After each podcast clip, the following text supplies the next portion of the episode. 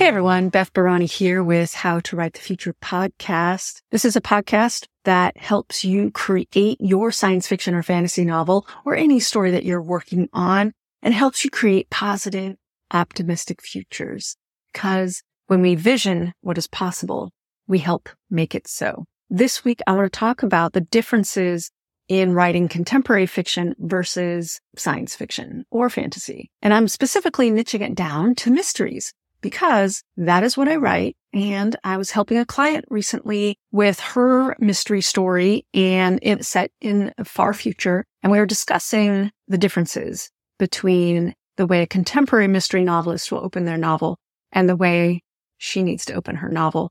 And so today I have a, a short discussion of the opener of Michael Connelly's novel called The Late Show, where he introduces a new character Renee Ballard. So the biggest takeaway or the thing I want you to think about when you open your novel, your science fiction novel that is maybe a mystery, thriller, suspense, maybe the mystery is the central plot of your story, but you need to indicate to the reader right away that you are writing a science fiction story. So I'm working on the fifth book in my sci-fi mystery series, and I want to convey to the reader that we are not in a contemporary setting. So my opening paragraph is all about the approach, her approach to a space station that I invented that is, looks completely different than anything she's ever seen with her history. So we know that we are in a different setting. One of the predominant features of science fiction is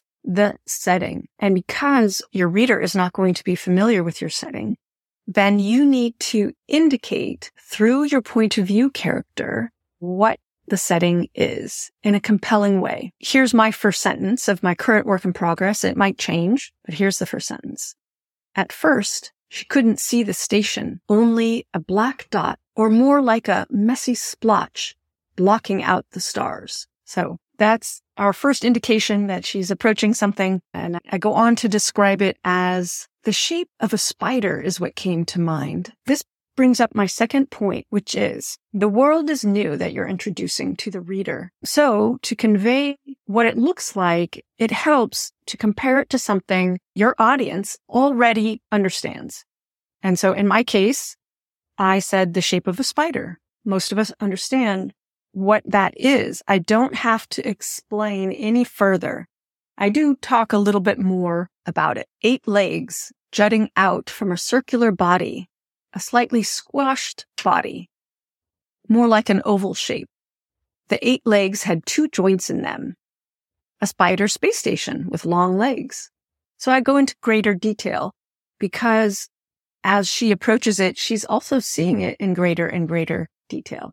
Now, when we compare that to contemporary stories, there's a lot of things your reader will already understand. In a moment, I will share with you an analysis that I did for a client of The Late Show by Michael Connelly because we have been discussing and comparing and contrasting how contemporary novels differ from science fiction novels in their openings. All right. So if you have any questions about how do you translate your science fiction story into prose in a way that will be interesting to your readers, please do reach out. I answer people's questions in the show. All right. Enjoy. So Ellen asks me about chapter one of Michael Connelly's The Late Show, the first Renee Ballard book. And she writes, There is no mention of stakes at all. It just comes out later. Are you saying that something should be established per chapter? Hey, Ellen. So there's a big difference between what Michael Connolly is doing versus what you're doing. You're writing science fiction. So there's a lot of unknowns in your work, whereas right here in the late show, in the opening of the late show, there's a lot of things we already know. Anybody picking up this book can read the back cover, can know that these are cops. And actually, we learn in the first paragraph that Ballard um, and Jenkins are cops. And we find out right in the second sentence that we're in Ballard's point of view, where it says right here, there was already a patrol cruiser at the curb out front, and Ballard recognized the two blue suiters standing on the front porch of the bungalow with a gray haired woman in a bathrobe. The first sentence tells us two main characters. We don't know yet which, if Ballard or Jenkins is the POV, is the point of view character. We know where they are and we know when they are shortly before midnight. And we know situation that it's the first call of the shift. And 99% of the people picking this book up will know from probably reading the back cover that this is a story about a cop, even if they've never read Michael Connelly before. So, and then the second sentence tells us, gives us a little bit more about the situation and also tells us from Ballard's perspective, using the jargon of her job and also indicates the problem that it's something to do with a gray haired woman. And the stakes are implied right away. There's some crime that happened. And by telling us that John Stanley was the shift's senior lead officer, the street boss, and his partner was Jacob Ross. Okay, so John and Jacob are the two blue suiters. That's what's implied in this last sentence. And then we get a little bit of situation. Jenkins says something, and then right away we learn that they've been at two years in partnership and that Ballard is better at working with the female victims. So right away, the mention of the word victim tells us there's something at stake for this, for the person. And so because it's set in present day, we have a deep understanding built into our culture that cops help people, that a crime has been committed against this person. And we learn that right away. And we also learn something about the relationship between Jenkins and Ballard. And we learn about the victim. We learn about her problem. And it's true, it starts quiet. It doesn't start with a bang, but there's an implied contract with the reader that there is going to be a bigger problem. We know this story isn't just going to be about a woman who has a stolen credit card. Otherwise, usually there wouldn't be a book uh, on just that. So here on page two, as she dives into the problem, Ballard, we learn that Ballard is smart. We, we have all this dialogue and then we have Ballard already thinking about what could possibly happen.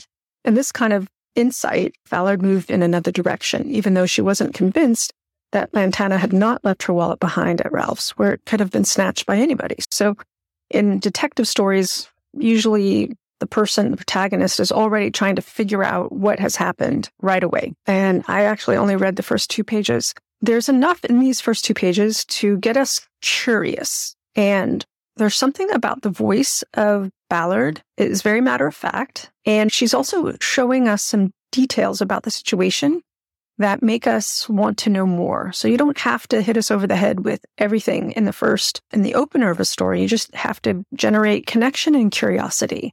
So that's my little spiel for just the first two pages of the late show. And we can absolutely continue talk about it further. So dear listeners, if you want help on how to generate connection and curiosity in the opening pages of your book, then I invite you to submit your questions, or even if you would like to be a guest on the podcast, I can look at your work with you, the first page of your work, and we can critique it together and you can get some feedback on how to make your story opening come alive. All right, that's it for this week for How to Write the Future podcast. Write long and prosper.